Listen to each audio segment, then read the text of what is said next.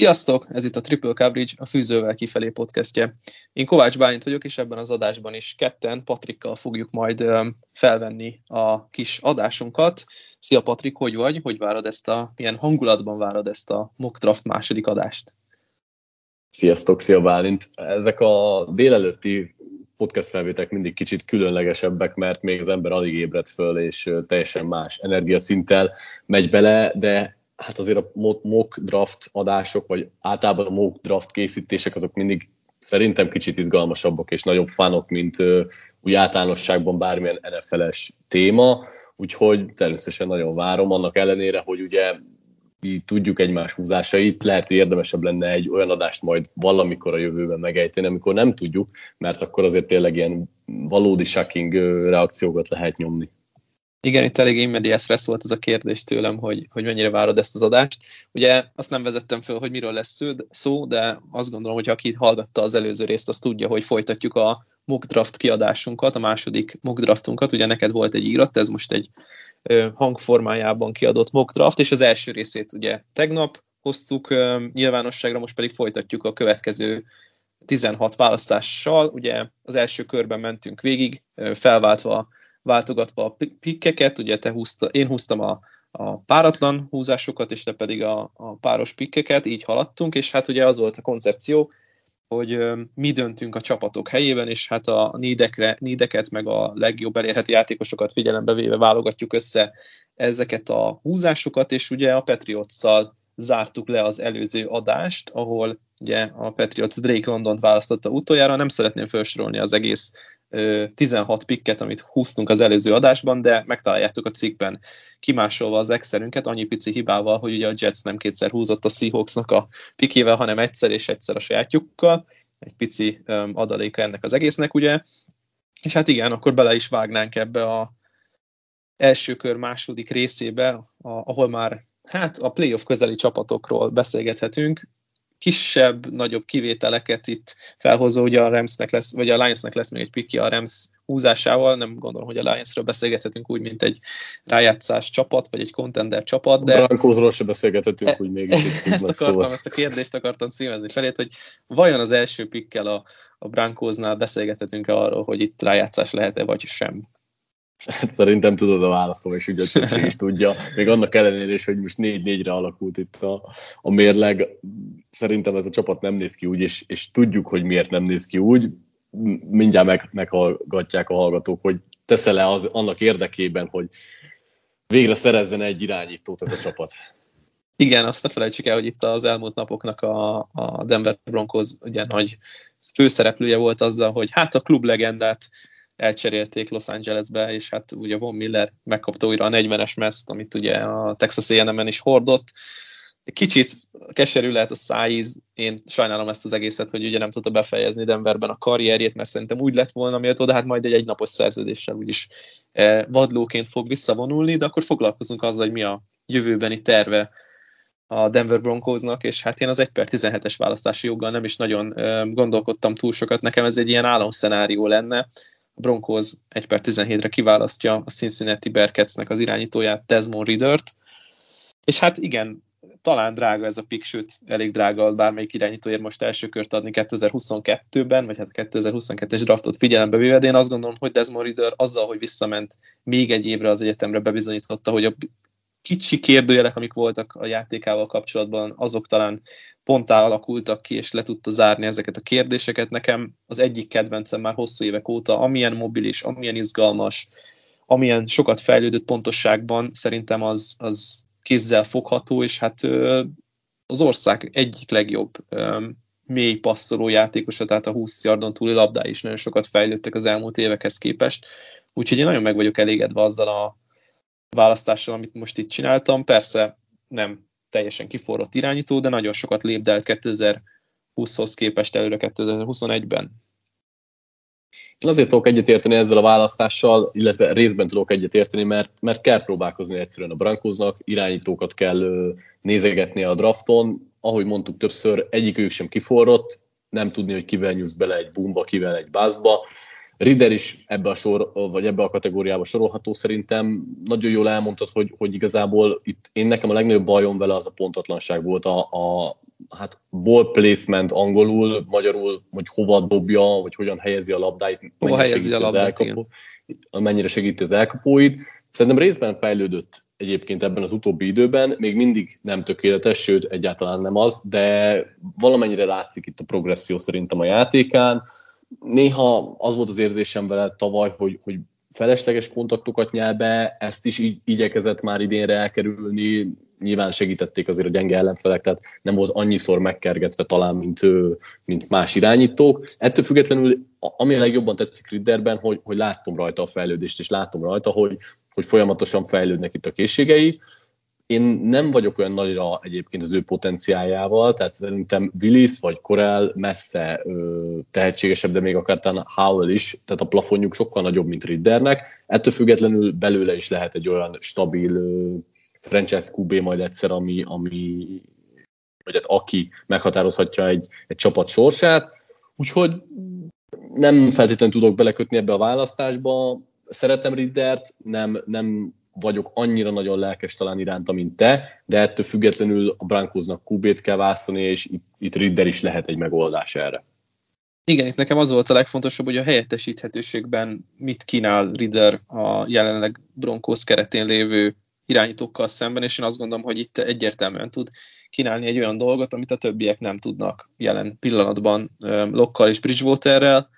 Ugye ezt kell talán figyelembe venni akkor, amikor irányított húz, hogy mi az, amiben tud fejlődni ez a csapat, és szerintem vele egy új dimenzióba kerülhet ez a Broncos támadó sor, persze ez nem nehéz 2021-hez képest egy pici javulást elérni, nem azt mondom, hogy első naptól fogva ő lesz a legdinamikusabb újonc irányító, de, de szerintem vele komoly dolgokat el lehet érni, főleg, hogyha hát azért gondolkodunk abban, hogy kisöprik ott is a házat, mármint az edzői szinten nézve. Úgyhogy igen, ez egy nagyon izgalmas választás, és örülök, hogy a, az, ezt az adást egy Broncos pickkel tudtuk beindítani, és hát ha már akkor nálam van a szó, akkor vissza is dobom neked a labdát, nem akarom túl sokáig húzni a, a Browns előtti perceket, úgyhogy a Cleveland Browns húz 1 per 18-ra. Így van, és én a Cleveland Browns helyében az Arkansas Egyetemről egy elkapó Traylon Burks húzom, még hozzá azért, mert ugye itt látjuk, hogy Odell Beckham körül milyen húzavona van, és amúgy is úgy gondolom, hogy bővíteni kell ezt a passz eszköztárat ennél a csapatnál, nagyon-nagyon futásorientáltak, nem feltétlenül azért, mert nincsenek célpontok, én itt Mayfield sem vagyok teljesen megelégedve, de egyszerűen kellenek új potens célpontok, Burks pedig szerintem az egyik legjobb, hát a legjobb választás talán az ő számukra, egy nagyon erős, magas elkapó, aki ugyanakkor azért nem feltétlenül van leszorítva a szűk szituációkra, tehát ő nem a leggyorsabb játékos, de van sebessége, és azért itt láttuk az egyetemen, hogy ő neki futott és van akár 40 plusz yardos, nem szeparálódik, ő sem annyira jól. Furcsa egyébként ez a klassz, mert van, van egy része az elkapóknak, aki jól szeparálódik, van egy másik része, aki, aki nem. Itt Burks is ahhoz tartozik, aki inkább kevésbé, de nagyon sokat használják őt slotba, gyorsan a kezébe juttatják a labdát, akár swing, swing passzoknál, bubble screeneknél, és utána van egy olyan jó body kontrollja, amivel megtalálja az utat, hogy plusz yardokat harcoljon ki. Úgyhogy én szeretem az ő játékát, talán ő sem az a tipikus nagyon jó útvonal futó és szeparádó, akik, akik igazán elvarázsoltak minket itt az utóbbi időben, de szerintem a Brownsnak egy ilyen elkapóra lehet szüksége. Nekem nagyon tetszik ez a választás fittet tekintve, ugye azért ki kell emelni Traylon Burks, talán abban lehet nagyon jó, amit szeret a Cleveland is, csak nem tudja csinálni pontosan jól. De nagyon szeretik a Brownsnál a, a screen játékokat, a tight end és running back screeneket, tehát futó screeneket, és az elkapóknál ez nem nagyon működik, nem nagyon tudják ezt használni, és nincs egy olyan erős, tényleg fizikális játékosuk, mint, mint mondjuk Traylon Burks, aki hát 6-3 magas, meg 225 font, tehát gyakorlatilag linebacker méretei vannak, és mégis sokkal dinamikusabb játékos, rengeteg yardot tud hozzáadni elkapás után, és hát te is kiemelted, hogy nála az az egészen furcsa, hogy milyen sokat áll föl slotban, nem is nagyon használják a széleken egyébként, de ez nem baj, mert lehet egy olyan rendszert alkalmazni, ahol az első számú elkapód az az Y lesz, és nem az X vagy az E szerintem ebből a szempontból ez, ez tök jó kiemelhető. Nagy kérdés, hogy ha van egy Traylon burks és egy Jarvis Landry egyszerre a pályán, akkor azt hogy lehet majd alkalmazni. Tehát ez legyen majd a Cleveland Browns problémája, illetve Stefanski Nekem tetszik ez a választás, és uh, tényleg... Neked ha... hányadik vr a klászban? Csak így, így hirtelen. Negyedik. Jó, el tudom Nálam... én, én, én, igazából a, a fit miatt gondoltam, felt, vagy ö, kihúzni most a Brownshoz, nem, nem feltétlenül azért, mert hogy ő nálam például a második lenne, mert ugye még e, érdekes módon itt a 18-ig két rákapót húztunk, és az első is 16-on ment csak ki. E, igen, nekem, nekem vannak kis kedvenceim, akik nem férnek be az első körbe. E, van egy közös is egyébként. Valószínűleg, valószínűleg inkább a hatodik, hetedik körbe fogják őket húzni. Nem, azért nem, de Romeo Dubs azért nem lesz, nem lesz undrafted, de, de igen. A, a másik két szupersztár, aki ott előtte van, vagy előttük van, mert London nálam a harmadik, és Burks talán a negyedik, lehet, hogy ez még sok, sőt, nem, ez sokat fog még változni következő év áprilisáig, de egyelőre az az érdekes szituáció állt elő, hogy talán a két jobban kiforrott, vagy, vagy jobban elszakadni tudó elkapó, az még ott van a Wardon, ben van még a, a medencében, a játékosok medencében, de hát majd meglátjuk, hogy ki fog még kimenni ebben az első körben. Minden esetre ez egy, ez egy nagyon jó adaléka lehet a Brownsnak, és tényleg egy új, egy olyan dolog nyílhat ki vele, ami egyelőre nem nyílt ki még 2021-ben, és hát amit te is mondtál, kell majd egy, egy pici fellépés azért uh, mayfield is, hogyha egészséges lesz, mert szerintem amit látunk a Cleveland Browns támadósorától, az masszív uh, csalódás. De ha nincs hozzáad, hozzáadni valód ehhez az eszmefuttatáshoz, akkor, akkor megyek a panthers ugye ők is egy ilyen furán megfoghatatlan csapat, hogy nyernek hármat sorba, majd kikapnak négyszer utána. Hmm, lehet, hogy nem, nem mondtam pontosan, de egy ilyen nagyon um, hullámvasúton ülő csapat, és hát kell a támadó sorban ott is azért kiegészítéseket tenni, hogy itt lehessen egy potensebb, uh, hogy mondjam, offense vagy támadójáték, és én azt gondolom, hogy lehet ezt megtenni egy irányítóval, de lehet más oldalra is gondolkodni. Én azt gondolom egyébként, hogy a Panthers 2022-ben egy veterán irányítóval fog neki menni a szezonnak, és nem biztos, hogy draftról gondolkodnak, sokkal inkább nézelődnek ott Russell Wilson, Aaron Rodgers irányába, hanem Watson lesz az, de én, én most azzal a forgatókönyvvel megyek, hogy azért nem választok nekik irányítót, mert szereznek majd a szabadügynök piacon vagy csere, csere útján, és megyek egy támadó falemberrel, méghozzá az Ohio State-ről szeretném kiválasztani Nikolá Öti Freirt, Freirt, akinek a nevét nagyon nehéz kimondani. De jó, hogy ezt nem nekem kellett kimondani. Igen, igen, igen egy picit ilyen, picit ilyen franciás a neve, bele lehet bonyolódni a leírásába és a kimondásába, és ezzel nagyon megszenvednek egyébként a külföldi um, kommentátorok is, hogy, hogy hogy mondják ki, Nikolásznak a legegyszerűbb. uh, igen, én vele megyek, ő a baloldali tekője az Ohio State-nek, és itt a, én azt gondolom, hogy a szezon elején nem volt annyira um, konzisztens a játék, a picit, picit mutatott hibákat, azért mondjuk például a Penn State ellen játszott túl jól, de én úgy gondolom, hogy uh, Ugye egy nagyon stabil baloldali tackle, nagyon jó méretekkel van megáldva, magas, erős, domináns futójátéknál, screeneknél lehet ráépíteni, amit szintén szeret használni ugye a Panthers, és ugye nagyon fontos, hogy azért nekik az egyik kenyerük, hogyha Christian McCaffrey egészséges, hogy futtatják a labdát, jó futásblokkolásban, leginkább abban jó, azért a passzblokkolásába kell fejlődnie, mert szerintem ő egy nagyon nyers játékos még, attól függetlenül, hogy ezeket a negatívunkat felhoztuk nála, azért Szekket talán ő se engedett a karrierjében, hogyha jól emlékszem, és évről évre még nem.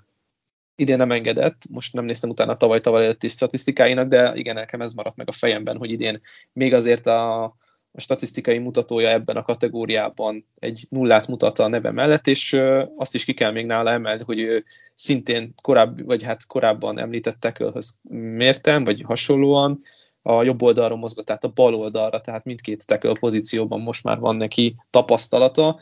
Én vele megyek akkor, amikor a Carolina Panthersnek a támadó sorát egy kicsit föl akarom pimpelni. Utálom, amikor először te beszélsz, mert lényegben minden olyat elmondasz, ami, amit én is szerettem volna. Nem, nem csak a játékostól, de hogy egyébként a panthers való eszmefuttatásod is teljesen megegyezik az enyémmel. Tehát én is úgy gondolom, hogy ha valamelyik csapat nem a, a draftról néz irányítót, akkor az a Panthers, ők, ők biztos vagyok benne, hogy egy veteránnal szeretnének tovább menni, és be is fognak áldozni jelentősebb értékeket, mint más csapatok, úgyhogy ők szere- ha lehetséges, akkor szerezni fognak egyet máshonnan.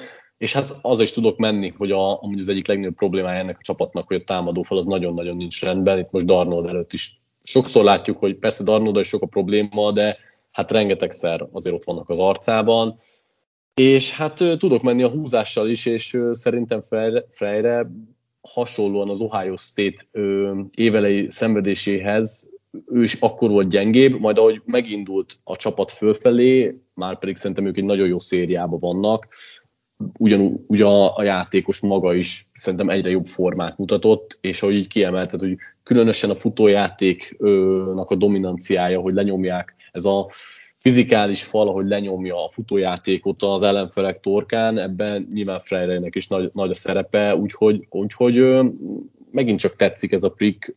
Itt egyébként nagyon sok támadófal prospekt van, akik hasonló, hát nem hasonló kvalitásúkkal bírnak, mert mindenkinek más az erőssége, de mondjuk hasonló polcon vannak. Ugye itt Neil ment ki, meg Cross, ők, ők talán akik így kicsit elhúznak a, a pektől, de utánuk van egy három-négy olyan játékos, akiket így nagyjából egy polcra helyezgetnék, mindenkinek más a skillje, mindig másban erős, és hogy onnan éppen melyiket választod, az szerintem már éppen csapatfüggő lehet, meg hát még azért fog is változni itt az, a következő időben. De, Na, hogy de nem hogy... mondjak el, igen, igen? Hogy, hogy nem mondjak el mindent, akkor nálad a, a labda és a Chargers-on, Chargers ül az órán, és hát nagyon kíváncsi vagyok, hogy mire irányba mozogsz az ő pikjükkel, mert azért lehet itt is sok irányba, úgyhogy akkor lássuk, hogy a Los Angeles Chargers 1 per 20-ra kit választ. Így van, 1 per 20 Los Angeles Chargers, és én, én végül Adam Anderson-t húztam a Georgiából, aki hát egy edge, outside linebacker, poszton játszó játékos. Több, mielőtt még rátérnék magára a pikre, itt a Chargersnél gondolkoztam például elkapó, mert nem tudom, hogy Mike Williamsben mennyire bízzak annak ellenére, hogy most jó a jó szezon elejét futott, Keenan ellen nekem tehát jó játékos, de valahogy soha nem éreztem azt az nagyon nagy X-faktort, mint mondjuk a top 5, top 10 elkapóban a ligában, és még tudnám ezt a Chargers offense egy kicsit ö, izgalmasabbá és változatosabbá tenni. Ugyanakkor van egy tátongójuk itt ö, Joey Bozanak a túloldalán, amit én szerettem volna befoltozni, Ráadásul egyébként a linebacker erős ennek a csapatnak, és Adam Anderson egy abszolút egy olyan agilis, gyors játékos, aki, aki, akinek a fürgessége és mozgás koordináció nagyon gyorsan föltűnik, gyorsan kilő a snap után, nyilván ebből kifolyólag elsősorban sebességből tudja megverni az áldozatait, de fut, ugyanakkor futási ellen is nagyon-nagyon jó tud lenni. Ami, amit föl lehet róni neki, hogy nem annyira széles talán a Pestrás választéka, és hát a Georgiában is itt sokszor bizonyos szituációknál vetik be, vagy vetik be igazán nagy, vagy ö, van nagy haszna. Egy produktív játékos is, úgyhogy én úgy gondolom, hogy a Chargersnek igazából ez a legnagyobb ö, nidje, és Anderson itt azért már egy viszonylag jó értéket képvisel. Igen, ta- talán róla megfeledkeztünk itt egy kicsit a nagy edge rusher klászban, illetve azzal kapcsolatban, hogy ugye tavaly a, hát mondjuk azt, hogy nagyobb volt a hype-ja Azizos Zsulárinak, mint neki, de talán a jobb játékos tavaly is Adam Anderson volt.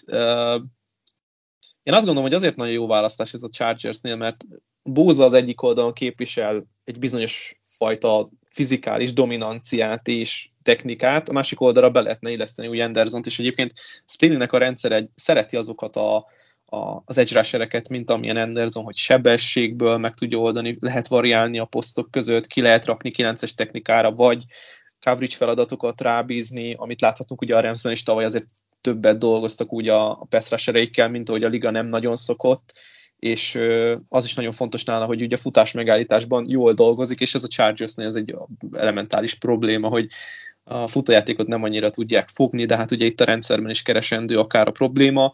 Nekem tetszik ebből a szempontból ez a választás, hogy, hogy egy más profilú irány, irányító sietetőt húznak a, a, búza túloldalára. Igen, neki szerintem Mit gondolsz jó... egyébként bocs, hogy csak gyorsan, hogy bevágnám a kérdést, mit gondolsz egyébként, hogy itt a, a Georgia sztárok mennyire veszik el egymástól a, a, hát nem is tudom, a rivarda fényt, vagy mennyire üthetik ki egymást, illetve mennyire lehet az, hogy majd egyenként nem működnek annyira, mert most azért a, Georgia front sevenből van 5-6 olyan sztár is, aki, aki hatalmas szezont fut. Hát igen, a rendszerben van az ereje ennek a csapatnak, és tényleg talán azt mondod, hogy, hogy nem nagyon tudsz kiemelni egy szupersztár, de vagy inkább ki tudsz emelni hat szupersztárt ebből a csapatból. Um, ja, igen, most itt gondolok Nekobi Dinre, aki, aki egy nagyon jó linebacker, mégis nem beszélünk róla, mert annyira erős ez a rendszer, hogy tényleg ott van körülötte egy, egy nem is tudom, egy, egy Jordan Davis, egy Adam Anderson, egy Quay Walker, nem tudom, Darion Kendrick, tehát föl lehetne sorolni az egész kezdő 11-ét ennek a Georgiának, vagy még akár a cseréket is simán ide lehet emelni, és hát azt mondod, hogy mindenki hát stabil NFL kezdő lesz. Szerintem egy picit elveszik egymástól a hangsúlyt, de nem hiszem, hogy, hogy akikről beszélünk majd itt Georgia játékosok, azok besülnének a profik között, mert nem jók. Szerintem ők mind technikálisan olyan magasan képzett játékosok, jó, kiforratlanok, de, de egyébként nagyon jól rekrútoltak, és nagyon jól találták meg a helyüket Georgia védelmi rendszerében, ami szintén nem egy, egy hagyományos védelmi rendszer, azért szeretik keverni a kártyákat alaposan, de azt gondolom, hogy Adam Andersonnál is majd, akiről beszélgetünk később, nem hinném, hogy kérdőjeleket kellene felvetni azzal kapcsolatban, hogy, hogy nem lennének sikeres profik. Persze a rendszer önmagában nagyon jó, Georgia önmagában brutálisan jó, és hát itt ki magaslanak ezek a sztárok, akik itt vannak a Bulldogs védelmében, és hát nem véletlenül beszélgetünk róluk, mint elsőkörös tehetségek.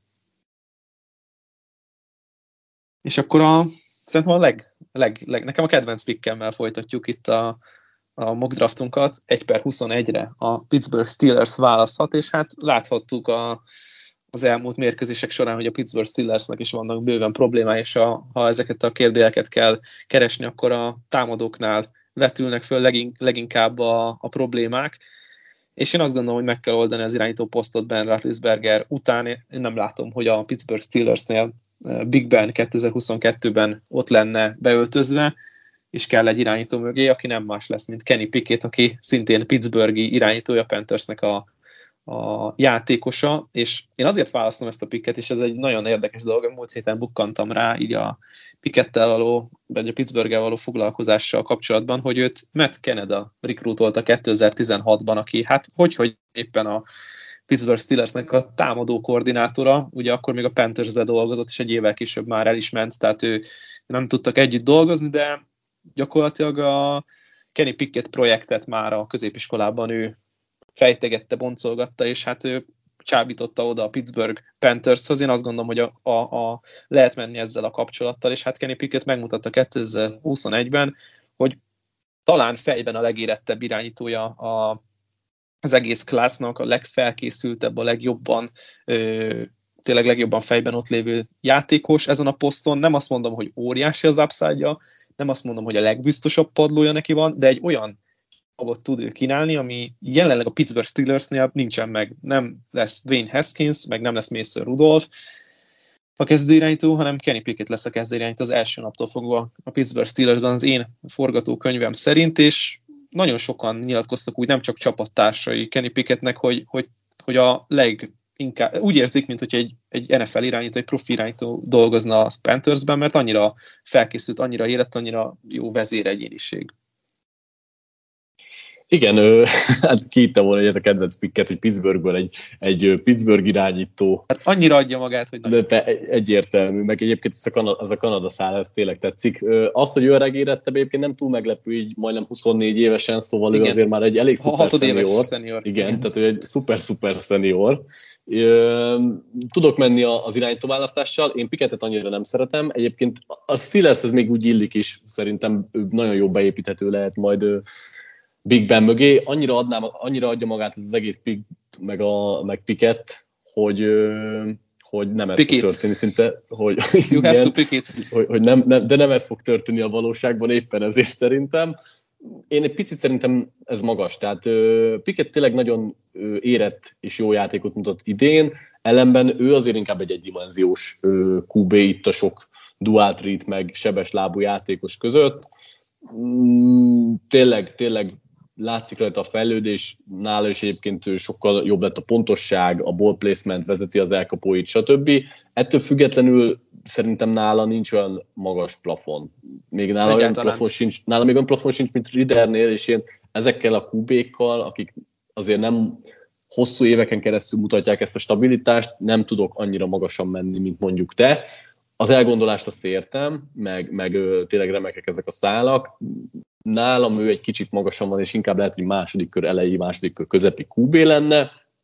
Az kétségtelen, hogy mivel nem annyira jó ez a QB klassz, azért az ő nevét is itt lehet emlegetni a, akár a top 5 játékosban, és lehet, hogy föl fogják kapni csapatok. Meglátjuk. Igen, nem, nem, nem gondolom egyébként én se, hogy ez egy értékben megfelelő húzás lenne, mégis a Pittsburgh Steelers nem hiszem, hogy, hogy itt az értékekben gondolkodik legfőképpen akkor, amikor a, a választásokat hozza. Nagyon fontos náluk kiemelni, hogy szeretnek a saját területükről draftolni, nagyon sokat fektetnek scoutingban akkor, amikor ott a Pittsburgh körüli egyetemeket, városokat, államokat scoutolják, és hát nem is nagyon kell, csak a szomszéd stadionba átmenni és megnézni, hogy mi történik. Úgyhogy um, nekem ezért is jött ez a választás. Igen, adja De ma- maradunk a csoportban, és te jössz, Patrik. Izgalmas dolgok történnek a Bengalsnál, még akkor is, hogy sikerül kikapni a Jets-től, de... Az is elég hogy, izgalmas dolog. Igen, hogy tudnád ezt a csapatot még egy picit magasabb polcra emelni? Így van, 1 per 22 a Cincinnati bengals én Roger McCreary-t az Auburnről húzom, mint cornerback, és méghozzá azért, mert szerintem az offense oldalon nagyon-nagyon jó dolgok indultak meg. Itt van annyi tehetség most már szerintem, hogy igazából csak egy vezetőedző fog kelleni, azt meg nyilván nem lehet a draftról megoldani, vagy egy nagyon jó támadó koordinátor, nyilván az, az, az is segíthet. Úgyhogy én mindenképpen a defense oldalt szeretném elővenni, ahol sok irányba lehetne mozogni, viszont én úgy gondolom, hogy inkább a cornerbackek vannak ebben a klászban úgy értéken, hogy érdemes velük foglalkozni. McCreary egy olyan játékos, aki hosszú idő óta kezdő már az Auburnon, és ő is folyamatos fejlődésben van. Egy nagyon-nagyon jó emberező corner. Szerintem nem feltétlenül azt mondom, hogy illik ezért a Bengals sémájába, de tud izolálni játékosokat. Például Jamar chase még két éve van egy olyan interceptionje, amit ugye nem sokan ö, tudnának megcsinálni, mert végig ott kell maradni vele a play-en. Hát majd, ezt gyakorolhatja majd edzésen. Ma, igen, igen, igen, nagyon-nagyon jól tudják majd gyakorolni közösen, úgyhogy egyáltalán nem olyan szuperlatívus cornerback mint, mint sokan voltak itt az utóbbi időben, ellenben szerintem megvan benne minden olyan alapvető skill, néhány, még hogyha néhány csak ilyen kicsit átlagnál jobb is, és nem nagyon jó, ami, ami kell egy, egy mai cornerbackhez. Igen, talán ő az a játékos, aki ezen a drafton, vagy 2021-ben ilyen radolok arat lepül, nagyon jó egyébként az Auburnnek is a védelme azért évről évre, bár itt ugye ki lett söpörve a ház szintén, tehát történt változás edzői téren, de én azt gondolom, hogy mcrary a játékára ez nem nagyon hatott ki, sőt, még akár jobb is lett itt szenior évére. Abszolút egy sztárjáról beszélgetünk ennek a védelemnek, mondjuk Smoke Monday mellett, de hogy tényleg egy igazi fizikális, emberező játékos. Nagyon kíváncsi vagyok, hogy ez a fizikalitás majd mennyi zászlót fog eredményezni a, a profik között, mert ugye azért nehéz túlélni a, az NFL első évét újoncként, ha ilyen nagyon fizikális játékot használsz, hogy ne dobáljanak rá rengeteg zászlót. És ö, érdekes, hogy őt választottad, mert ö, azért vannak még itt magasra tartott cornerbackek, de amit nagyon fontos kiemelni nála, hogy ö, nem csak, hogy fizikális, hanem nagyon veszélyes a labdára, rengeteg labdaleütése van, most nem feltétlenül interceptionre gondolok itt, hanem olyan ö, dolgok, hogy meg tudja zavarni az elkapót, be tud ütni a karjába, amikor már behúzná a labdát, tehát hogy ilyen apró nüanszok, amiket így lehet, hogy nem kapjuk fel a fejénket egy óriási interception return touchdown mellett, de a szép kis dolgokat apránként ő azért megoldogatja. Nem nagyon szeretik azért annyira tesztelni őt, bár bár sok, sok passzjátékot hívnak a, az Auburn ellen, de én azt gondolom, hogy ez egy nagyon jó játékos lehet a Bengalsben, és uh, igen, um, egy újabb um, tigris, aki tigris lehet az NFL-ben. Ezeket a át, na, szóvicceket és alliterációidat, meg stb. imádom, mert szerintem a szép pikre. Igen, a Tigerből lesz Bengál tehát végül meg is marad a, a tigris, úgyhogy igen, de aki, aki itt az 1 per 23-ra ugrunk, és hát szépen lassan telik itt az idő, és elsztorizgatunk, de a Saints jön közben, és hát ugye a Saintsnél azért láthatjuk, hogy akadnak problémák most már irányító poszton is, amit a támadó sorban, hát úgy gondoltunk, hogy talán ki lehet vele húzni az évet, így nem is biztos, hogy ez megtörténik, de hát kedvenced és személyes öm, öm, kis házi állatod most már öm, Trevor Simeon irányít a... Ha, ha már a macskáknál vagyunk, igen. Ha már a macskáknál vagyunk, igen. Um, Trevor Simeon irányít a Saintsnél, de én nem foglalkozok az irányító pozícióval, szerintem ők azt meg fogják oldani házon belül, nem, nem gondolom, hogy újonc irányítóval vágnának neki, az a rendszer az nem erről szól. Ha újonc irányítót akarnak, akkor ott van ilyen buk, aki jövőre másodéves lesz neki, viszont vagy bárki másnak fog kelleni egy célpont. Szerintem Michael Thomas évei leperegtek ebben a csapatban, nem tudják pótolni sehogy se első mm, számú elkapóval a többieket, vagy hát a, ezt, a, a, ezt az űrt, amit mondjuk Thomas maga után hagy majd, és kell majd egy olyan célpont, aki a pálya minden szegletében nagyon-nagyon veszélyes, nem más, mint a Ohio State elkapója Chris Olave, és nem Gerett Wilson. A két sztár közül én most az idősebbikkel megyek, és én azt gondolom, hogy az ő játéka a legkiforrottabb ebben a klászban, ő a legjobb, leg, hogy mondjam, legtisztább elkapó abból a szempontból, hogy technikailag mennyire fejlett, mennyire érti az útvonalakat, mennyire érti a koncepciókat, mennyire jól lát a pályán, és hogy mekkora playmaker játékos, azért láthattuk, ha Ohio State-et figyelünk közelebbről, hogy mennyire stabil karrierje van neki, gyakorlatilag ahogy a pályára lépett, azonnal megmutatta, hogy ő mennyire egy tehetséges játékos, magas, a fizikalitásban talán a leg, nem, nem a legkeményebb, tehát nem gondolunk egy Drake Londonra vagy egy Traylon Burksre, de, de sebességben megvan, koncentráció megvan. Szerintem egy, egy, egy, egy olyan csomag, és nálam ő lenne az első elkapó ebben a klászban, akit így a bordomon fel kell helyezni. Én vele megyek itt a saints és szerintem egy olyan, olyan stabil padlót tud nyújtani, mondom még egyszer, upside mellett, ami a saints nagyon-nagyon hiányzik.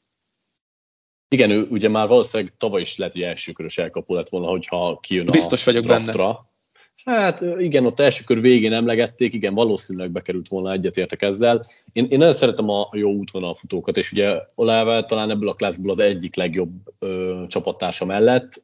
Béremeltet ki egyébként, hogy, hogy nem Gerett Wilson és Chris Olave, tehát a, itt a kettő közül te mind a kettőket nagyjából egy polcra helyezed, és kicsi a nem tudom, választóvonal Olave irányába, vagy, vagy jobban illene hát, a Saintsbe, inkább Olave?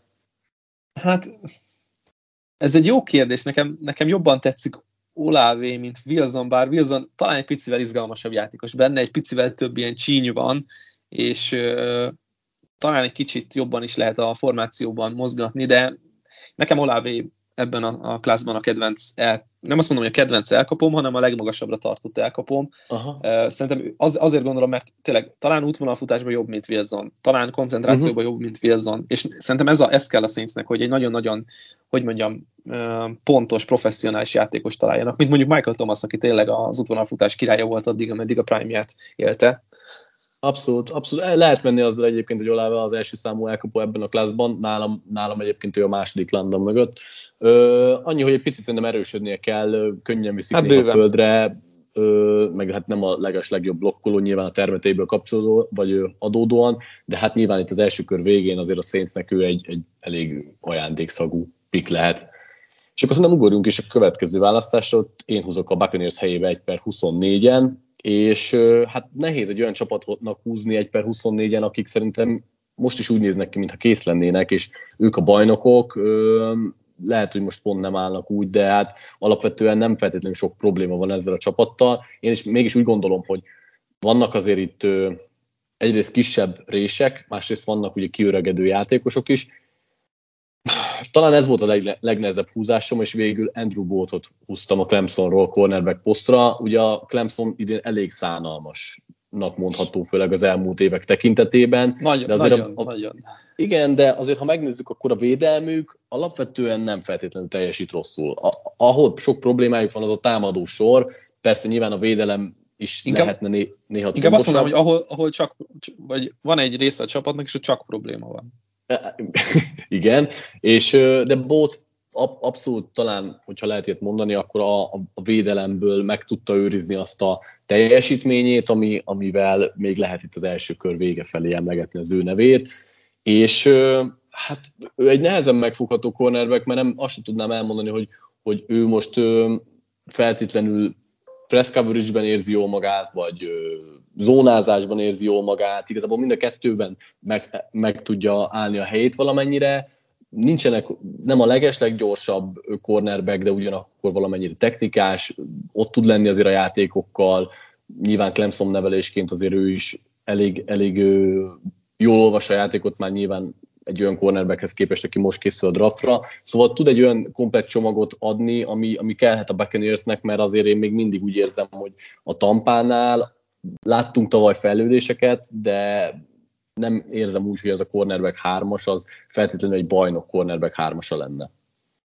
Abszolút, én egyet tudok érteni, szerintem az a legjobb érvelés itt búttal kapcsolatban, hogy annyira atletikus játékos, hogy megmerném vele kockáztatni, hogy folyamatosan embereztetem. Tehát, hogyha ezt szeretnék csinálni, amit a Buccaneers mondjuk tud, tudna csinálni, hogy egészségesek lennek a cornerback annyira magabiztosak, hogy egy egyben merik hagyni a emberezésben a, a cornerback és ezzel tud menni Booth. Szerintem nagyon technik, nem, azt, azt nem mondom, hogy nagyon technikás, azt mondom, hogy nagyon technikás lehet, mert nagyon fogékony, egy nagyon jól tanuló játékos, aki hát alig játszott ezer snappet, ha egyáltalán játszott ezer snappet a karrierjében, ugye rengeteg sérülések küzdött, de egy nagyon tehetséges játékos, aki tényleg atletizmusban oda tud érni, és talán ilyen atletikus cornerbackje nincs ennek a csapatnak. Jó, Dean egy jó játékos, hogyha, hogyha, hogyha teljesen egészséges, sőt, még picit sérülten is jó játékos, Carton Davis is nagyon fizikális lehet ezt a cornerback sort még egy kicsit így, így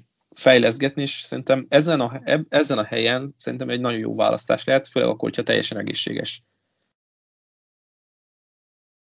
És akkor itt rákanyarodunk már tényleg a, a contender, contender csapatokra, 1 per 25-tel megyünk tovább, és a Buffalo Bills fog választani, és hogy emlegettem itt Chris Olávét, akkor nem sokáig habozok, és mondom, hogy a, a csapattársa a Saints után a Saints bevándorló Chris Olave után Gerett Wilson lesz a következő választásom az Ohio State-ről szintén.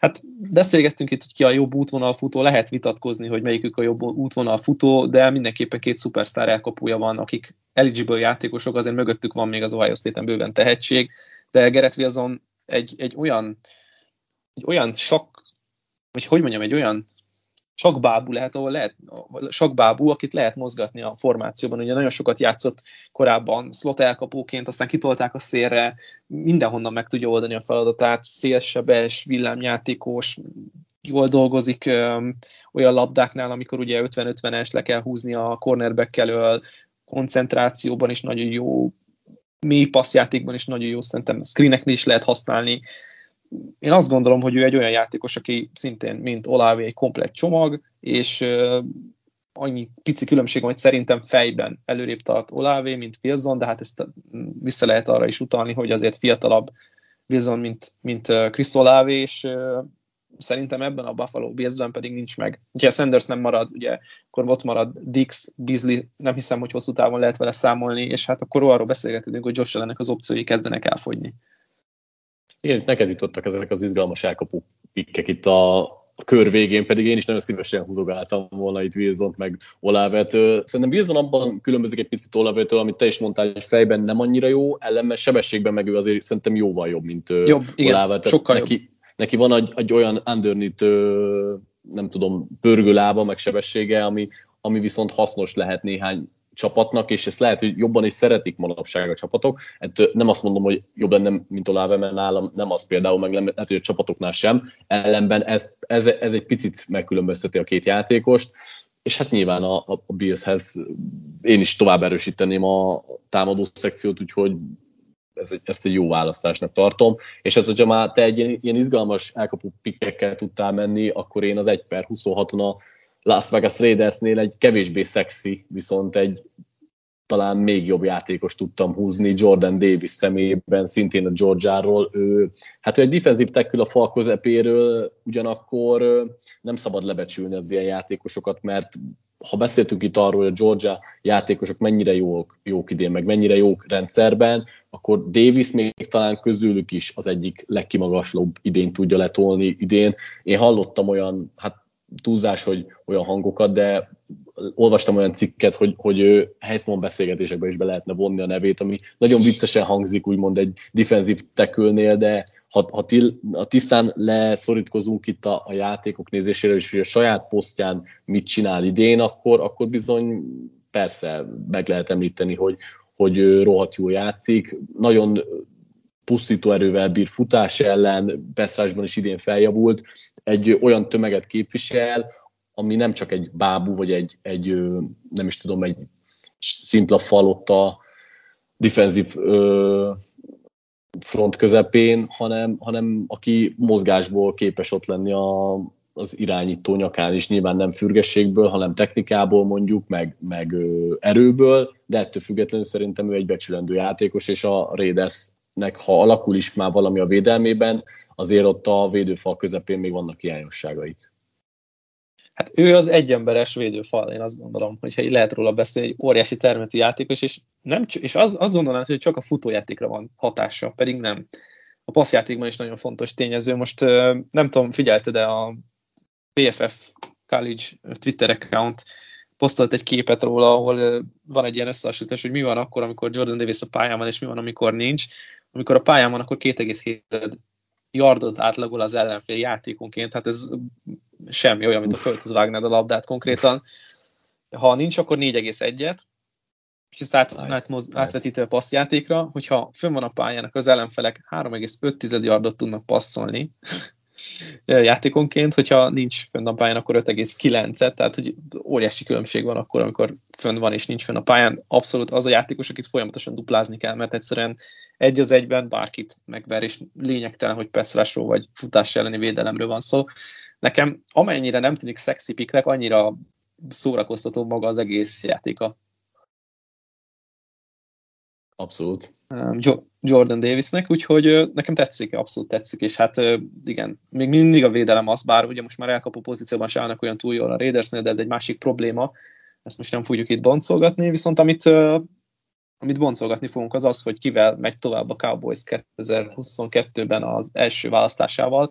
Ugye 27-re húz a Dallas Cowboys, és én azt gondolom, hogy amit kell tovább fejleszgetni, és ami hosszú távon is akár majd probléma lehet, az a passzrás a csapatnál, bár azt gondolom, hogy Dimarcus Lawrence és Randy Gregor is ember felett itt nyújt, és hát tudják rotálni uh, Michael Parsons is a, védőfalszélére, de hát hosszú távon nem velük kell számolni, tehát parsons lehet, de nem a védőfal szélén, és akkor én azt gondolom, hogy maradunk a, a, a környéken, és megyünk Oklahoma-ba, Normanbe. És várj egy picit, várj, várj, csak egy, csak egy pillanat közben várj, hogy, hogy parsons nem a védőfal végén visszatolnád linebackerbe, full, full time-ba? Ne, nem full time-ba, én szituációs pass használnám őt, ahogy használják ja. is, és de, de ahogy fejlődik szerintem, és ahogy hogy megérti a játékot, és kezd, kezd fejben is teljesen ott lenni a pályán, szerintem ő lehet egy ilyen, Aha. egy ilyen, hát megint csak azt lehet mondani, hogy egy ilyen sakkbábú, egy ilyen mindenhová odatolható, mint a királynő a saktáblán, hogy oda, oda oda, ahova szeretnéd, és annyit léphetsz vele, amennyit szeretnél. Én azt gondolom, hogy ez lenne a jó megoldás a Dallas Cowboysnál, és akkor maradunk a, a piknél, és nem más, mint Nick Bonito a, az Oklahoma Soonersnek a pass rush Szerintem Szerintem tetszik, a, vagy tetszeni fog a Cowboysnak az a csomag, amelyik, amit Nick Bonito tud nyújtani, egy nagyon um, jó termetű, gyors, az első lépése hihetetlen robbanékony egyébként Bonitónak, nekem nagyon tetszik az, hogy hogy tudja elindítani a peszrását.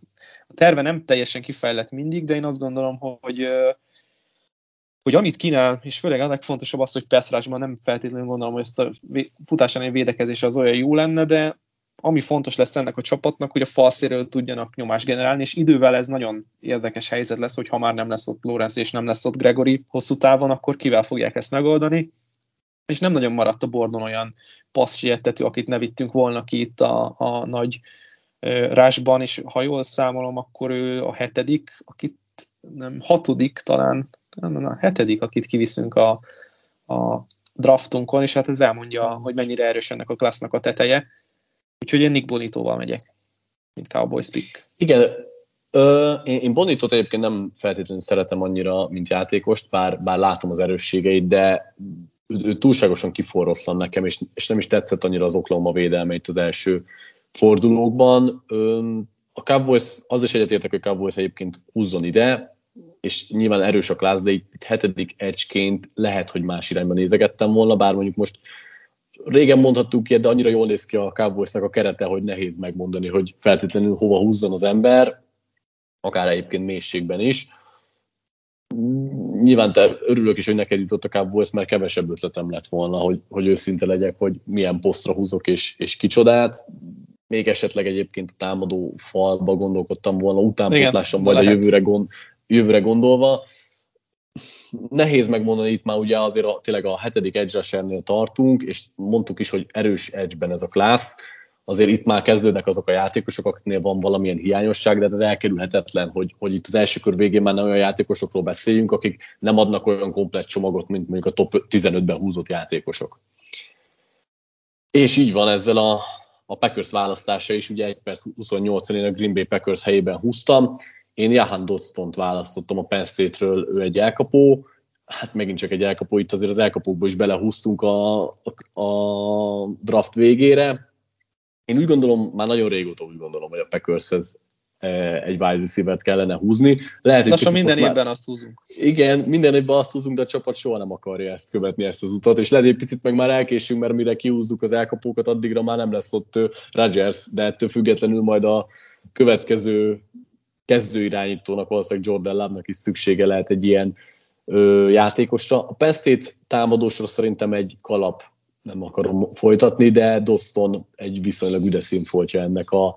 Hát ennek az egyedüli a, üde színfoltja. Igen, az egyedüli üde színfoltja a Penn State offense-nek. Hamler távozása után előlépett egy ilyen mélységi elkap, elkapóvá, aki ugyanakkor elég jó szelidíti meg a levegőben lévő labdát is, nagyon jó emberezés ellen gyorsan válik le a, a védőjéről, és viszonylag nagy hát is, hogy hívják ezt, ilyen catch rádiusszal rendelkezik, amilyen elkapási nem tudom, sugár. Igen, igen, igen. Tehát az az, az terület, amit a karjaival ugye meg tud szelidíteni. Szóval szerintem itt az első kör végén már ő is egy olyan játékos, aki, aki még szerintem megéri a pénzét, nyilván neki is vannak, vannak ö, hiányosságai, ettől függetlenül a, a packers is sok mindenkit el tudtam volna képzelni, de egyszerűen most már muszáj lesz beruháznunk egy elkapóra. Igen, én tudok ezzel az elkapó dilemmával egyetérteni, amit hát itt a Packersnek ki kell mindenképpen emelni, mert az se biztos, hogy jövőre Devante Adams ott lesz, ha már arról beszélgetünk, hogy ugye, egyáltalán Aaron Rodgers a csapatnak a tagja lesz 2022-ben. Nekem tetszik annyi, hogy, hogy uh, itt már tényleg azért kimentek a sztárok, szerintem Datson, jó, ő maga is egy, egy nagy sztára maga módján, de hogy uh, um, szerintem azért fejlettségben azért van egy polcnyi különbség a négy említett elkapós Dodson között, és azt gondolom, hogy azért ez megmutatkozik, de még mindig képvisel egy olyan színvonalat, egy olyan, és, és nagyon izgalmas játékos, ezt ki kell emelni, hogy azért a Packers elkapóit nézve és eltekintve Devante Adams-től nem nagyon találunk olyan húda nagy izgalmakat. Ha Patrik ezzel egyetért, akkor viszont megyünk tovább, és itt rákanyarodunk az utolsó négy választásra. Kettő marad neked, Patrik, kettő marad nekem, és lesznek még itt izgalmas dolgok, de egyelőre maradjunk egy kevésbé, hát hogy mondjam, szexi piknél, ha már így említettük ugye Jordan Davisnél azt, hogy az nem feltétlenül egy nagyon izgalmas választási jog, akkor én azt mondom, hogy a Baltimore Ravensnek meg kell erősíteni a támadó falát, és most nem a tekölökkel megyek, hanem a gárdokkal, és kiválasztom Kenyon Green-t, aki a Texas A&M-nek a baloldali gárdja, és hát én azt gondolom, hogy ezen a választási jogon itt 1 per 30-on, bocsánat, 29-en, ez a, ez a pick, ez egy olyan szintű BPA alapú választás, egy olyan szintű stíl az első igazi nagy rablás ennek a draftnak, ami, ami tényleg szignifikáns a többihez képest. Hát Green egy nagyon-nagyon domináns támadó falember ebben a klászban, tud futás ellen, tud, tud passz ellen is nagyon domináns teljesítményt nyújtani, egy nagyon kifejlett játékos, jó a technikája, jó, jó az izomzata, ha így beszélhetünk erről, és egy, tényleg egy igazi, hát egy, egy alfadog lesz majd a, a, a fal közepén a Ravensnél, és hát nagyon fontos lesz nekik, hogy az ő futójátékokat is a a fal közepén meg tudják erősíteni, tehát hogy hogy tudnak blokkolni a futáshoz, mert ugye láthatjuk, hogy, hogy azért még annak ellenére is nagyon sokat nyúlnak a futójátékhoz, hogy mennyi sérültjük van. Nem tudom, Patrik, te mit fűznél még hozzá? Igen, amit, amit ki lehetne emelni szerintem az ő játékán, hogy nagyon alacsonyan játszik, és ez ugye plaszblokkolásnál segíti, hogy ő nagyon jó balanszban van, meg tudja tartani az egyensúlyát, ugyanakkor futásblokkolásban pedig tudja használni így a lábait, és plusz lökést adhat a, az erejéhez, és szerintem a kiválóan beleírhat ebbe a Ravens offense-be. Ő játszott ugye régen tekült is, de tekült hát is, igen. Nyilván ö, termeteiből adódóan, meg mostanában már ugye inkább csak gárt poszton fordul, meg valószínűleg a profiknál is az lesz. Szerintem abszolút, tehát ő, ő itt már az első olyan választásunk, aki, aki itt Reachnek, vagy Steelnek számít, mert szerintem ő is azért magasabban, vagy ő magasabban fog elkelni itt a igen, elmúlt igen, igen, pár választással ellentétben. Úgyhogy tudok menni ezzel az egésszel, ez egy, egy stíl is, úgyhogy teljesen egyetértek, és szerintem te is egyetértesz az én következő választásommal. nagyon tetszik, nagyon tetszik ez az Ami egész. az 1 per 30-as pick, és akkor végre a Detroit Lions újra választ. Itt ugye a Rams-től kapott pikkel, és én Carson Strongot húzom irányító posztra a Nevadából. Alapvetően megmondom őszintén, én nem vagyok olyan nagyon magasra Strongra, de itt már a Lions helyében ő is, hát ha nem is stíl, de egy olyan választás, akit én már bátran megmerek próbálni. Strongnak elég jó szezonja van, nem sallagmentes, de jó szezonja van. Ő az az irányító, aki az egyik leginkább jól és pontosan tud mélyre menni a labdáival. Fura módon ő, ő inkább egy, egy packet QB, tehát ő sem fog futkározni neked 50-100 yardokat egy meccsen, ami, ami nem túl szexi, de ha valahova, akkor valahova, na, de ha valahova, akkor én a Lionshoz őt valahogy nagyon passzentosnak érzem, és nem tudtam megállni, hogy ne őt húzzam ki. Érdekes, hogy egyébként most ezen a pikken itt a Lionsnél nem vettük elő Sam Howell-nek a nevét. Én azt gondoltam volna, hogy őt fogod kihúzni ennél a picknél, de Carson Strong nekem egy nagy kedvencem, és a Nevada Valam... Wolfpack is egy óriás. Igen, Mondjad. bocsánat, hogy közben vágok, hogy, hogy azért nem Howard húztam, mert valahogy nem éreztem a lions az annyira, nem is tudom, fitnek Howard, mint Strongot, és valahogy egy olyan biztosabb dolognak gondoltam őt húzni, de nyilván ugye ezen a kettő játékoson járt az eszem, ha már irányító. Így van. Nekem tetszik, és szeretem a Nevadát. Nagyon kíváncsi vagyok, hogy ő hogy fog profiként um, muzsikálni, még a szezon előtt tavasszal hallgattam egy podcastet, ugye nagy kedvencünk volt, most már sajnos nem lehet arról beszélgetni, hogy ők podcastelnek, ugye a, a Lockdown NFL Draft, ugye Szikemával és Bennel az egyik kedvenc podcastem volt, ameddig még ők együtt tudtak dolgozni a, a Draft Networkösök, Draft Networkös csapattal, és nekik volt nagy kedvencük Carson Strong, azt hiszem másodiknak tartották Rattler mögött, milyen furcsa ez. Igen, és hát meg, megvan a potenciál benne, hogy egy kezdő iránytól legyen az NFL-ben. Persze, itt már nem beszélget, sőt, az egész klasszal nem beszélgethetünk úgy, hogy akkor első napos plug and play kezdők, de akiről úgy gondolkodom, hogy plug and play kezdő lehet, és megoldhatja a Titansnek az egyik nagy problémáját, ugye itt is, a, ha már ugye beszélgettünk korábban um, Panthersnél, hogy vannak nagy problémák támadó falban, akkor itt is arról beszélgetünk, szerintem a kulcsa az egész támadójáték, vagy azt mondom, hogy az egész támadójáték limitáltságát a, fal határozza meg, és én megyek Ikem Ekvonuval, a, a North Carolina State-nek a baloldali teköljével, ő megoldhatja azokat a problémákat, amik a, a Titansnél felmerülnek tackle pozícióban. Nem azt gondolom, hogy ez a legfontosabb probléma, de ha, ha fent tudja tartani Questenberry ezt a játékot, akkor, akkor ő lehet egy, egy jó teköl, de hosszú távon mindenképpen, és hát láthatjuk, hogy Luan se tud már túl sokáig mindig egészséges maradni, de ha úgy látják, hogy a két kezdő teköljükkel boldogok, akkor be lehet dobni azt, hogy ugye tavaly Ekvonu játszott baloldali gárdot is, úgyhogy ha, ha őt nem akarják egyből tekölbe kezdetni, akkor bedobják gárdba, és hát sokan gondolkodnak róla, úgyhogy ő valójában nem is igazán egy teköl a magasságai, karméretei, karhossza miatt, hogy nem feltétlenül lenne a legjobb NFL teköl.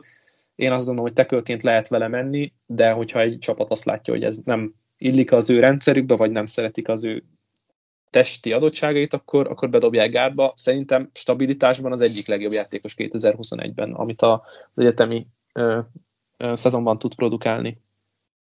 Igen, abszolút azzal tudok menni, hogy Titansnek nagyon-nagyon támadó falember kell, ráadásul Equonu szerintem egy olyan támadó ember, ami erre van a Titansnek szüksége, egy erős power szisztémában jól használható játékos, vannak hiányosságai, és nyilván itt az lesz nehéz tényleg, hogy, hogy akkor ő tekülként képzelhető el majd a profik között, és nem pedig gárdként, de nagyon-nagyon billegő, lehet, hogy, lehet, hogy el tudjuk képzelni a tekülként, akkor sincs baj szerintem, hogyha be kell tolni majd alapvetően.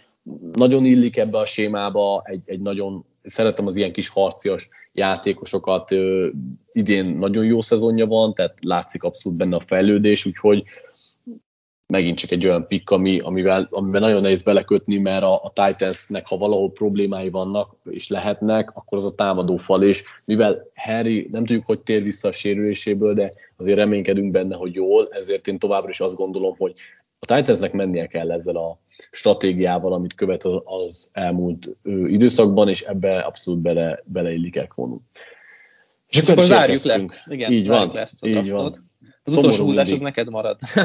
Szomorú mindig elérkezni idáig, de 1 per 32-n az Arizona cardinals húztam én, és hát szerintem nincs is nagyobb égető need most annál a csapatnál, akik a legtovább tudtak veretlenek maradni, mint a cornerback poszt. Én Martin Emerson-t húztam a Mississippi State cornerbackjét, és hát azért, mert egyrészt nagyon üres ez a poszt, másrészt pedig Emerson szerintem nagyon beleillik ebbe a rendszerbe, amit itt Ben Joseph futtat, sok zónázást, néha átállás emberezésre, érteni kell a szisztémát. Emerson szerintem 1 per 32 nyilván egyáltalán nem egy olyan prospekt, akinek nincsenek hiányosságai, de itt ez a cornerback class, ahogy mondtam, itt már eléggé olyan játékosokat tartalmaz ezzel a fázisban, akik hasonló képességek, és ezek közül én Emersonról gondolom úgy, hogy leginkább a Cardinalsnak a sémájába beleillhet, és talán a legnagyobb, az egyik legnagyobb potenciális lehet benne. Igen, érdekes. Itt nagyon jól emelt, volt egy másik név a fejem, hogy a Trent McDuffie, aki egy teljesen más profilú játékos. Így van, így van.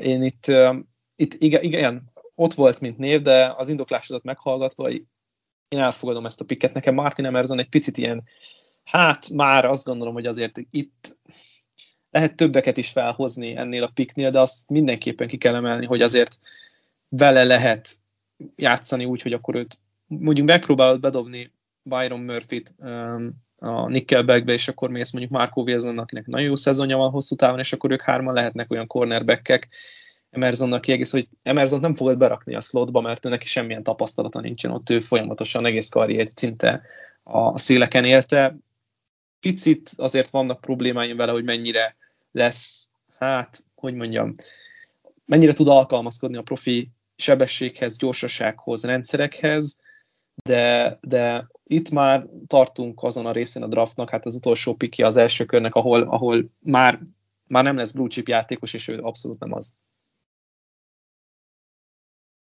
Úgyhogy Emersonnal zárjuk a Mondjad. Nyilván majd még majd egyszer megkockáztatunk valamikor jövő február-márciusban egy kétkörös mokkot is, és akkor ott majd eljutunk a 60. választásnál olyan játékosokhoz is, akikről még ennyire sem ö, lehet bízni, vagy, vagy ö, tehát több hibájuk van, de most szerintem még azért nem, igen. Ez még nem, csak egy nem abban az időben vagyunk, igen.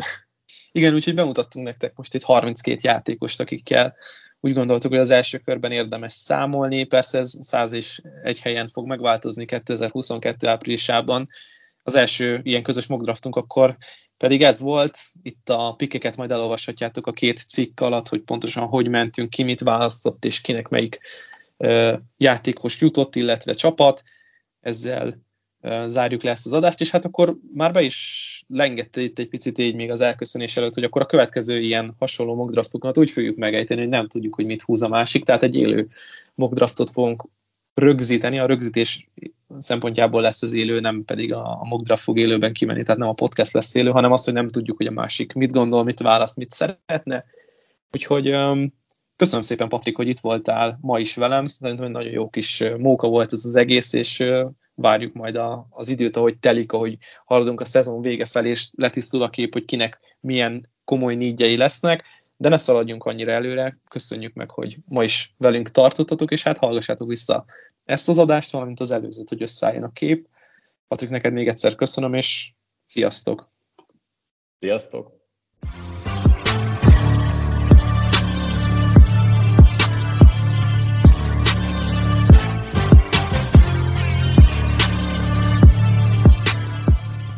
Ha más podcastekre is kíváncsi vagy, hallgassd meg a Béton műsor ajánlóját.